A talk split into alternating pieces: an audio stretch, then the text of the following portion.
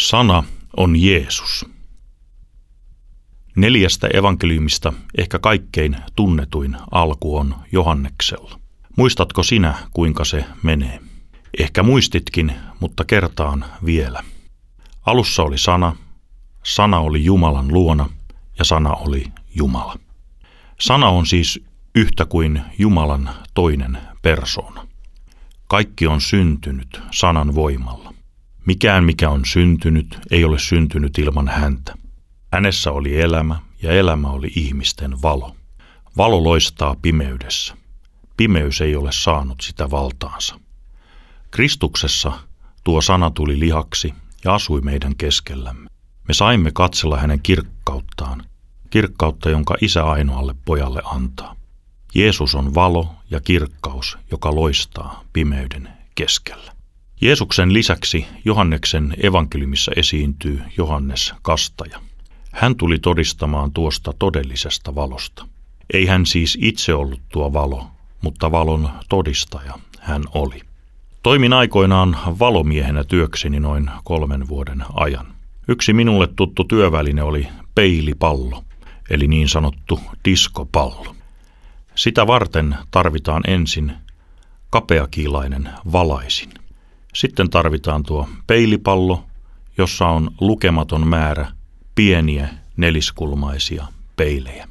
Kun sitten tuon valaisimen valo osuu tuohon peilipalloon, niin lukuisat säteet heijastuvat kaikille. Ajattelen, että vaikka Johannes Kastajalla oli aivan erityinen tehtävä Jumalan kutsumana tien tasoittajana, valon todistajana ja Messiaan osoittajana, niin kaikki me Kristuksen todistajat olemme ikään kuin tuon peilipallon pieniä neliskulmaisia peilejä, joissa itsessään ei ole mitään valoa. Mutta me saamme ikään kuin heijastaa tuota Kristuksen kirkkautta ja valoa tähän pimeään maailmaan todistaessamme Jeesuksesta Kristuksesta. Todellinen valo, tuo taivaallinen valonlähde, on juuri se Sana, Jeesus Kristus, joka on tullut maailmaan. Hänen valoaan me heijastamme, opettaen, julistaen ja Raamattua esillä pitäen, jotta kaikki maailman ihmiset näkisivät tämän valon. Kun Jeesus syntyi maailmaan, taivaallinen valonlähde laskeutui peilipallon kamaralle. Kristus eli Jumala itse syntyi neitsyt Marian kautta ihmiseksi. Ajattelen, että aina kun pieni lapsi syntyy, niin hän syntyy elääkseen. Tämä pieni Jeesuslapsi oikeastaan syntyi neitsyt Marjasta kärsiäkseen ja kuollakseen. Onneksi hän myös syntyi voittamaan kuoleman ja astumaan taivaaseen, jossa hän hallitsee ja josta hän tulee takaisin tuomitsemaan eläviä ja kuolleita. Johanneksen evankeliumissa kerrotaan Jeesuksen syntymästä ja elämästä vielä sekin, että hän oli maailmassa ja hänen kauttaan maailma oli saanut syntynsä, mutta se ei tuntenut häntä. Hän tuli omaan maailmaansa, mutta hänen omansa eivät ottaneet häntä vastaan.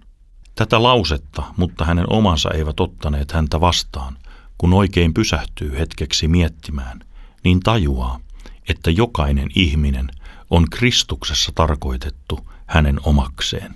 Sinäkin olet tarkoitettu Jeesuksen omaksi ja ottamaan hänet vastaan. Miten Kristus sitten otetaan vastaan? Siihen vastaa tämän evankeliumitekstin suosikkikohtani. Mutta kaikille, jotka ottivat hänet vastaan, hän antoi oikeuden tulla Jumalan lapsiksi, kaikille, jotka uskovat häneen. He eivät ole syntyneet verestä, eivät ruumiin halusta, eivät miehen tahdosta, vaan Jumalasta.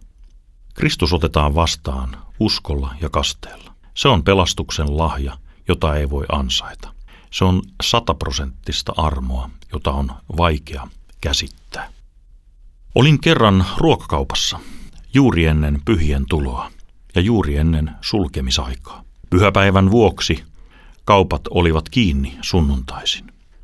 Huomasin, että eräs vanhempi rouva oli unohtanut lompakkonsa kotiin, ja kaikki hänen pyhien ajaksi ostamansa ruuat olivat vaarassa jäädä ostamatta.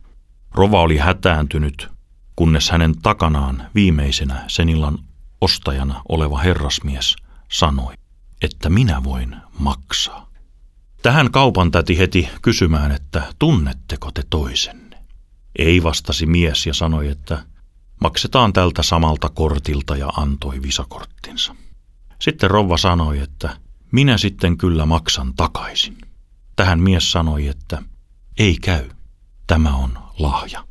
Sitten rouva vasta hätääntyikin. Saisinko nyt kuitenkin puhelinnumeron tai osoitteen tai jotain muuta sellaista, että voisin itse maksaa ja olisin itse ansainnut nämä ruuat. Tähän mies toisti ystävällisesti hymyillen, että ei käy, tämä on lahja. Kaupan tätikin puuttuu taas keskusteluun ja sanoi, että olen hieman vajaa 30 vuotta ollut myyjänä, eikä mitään vastaavaa ole koskaan tapahtunut.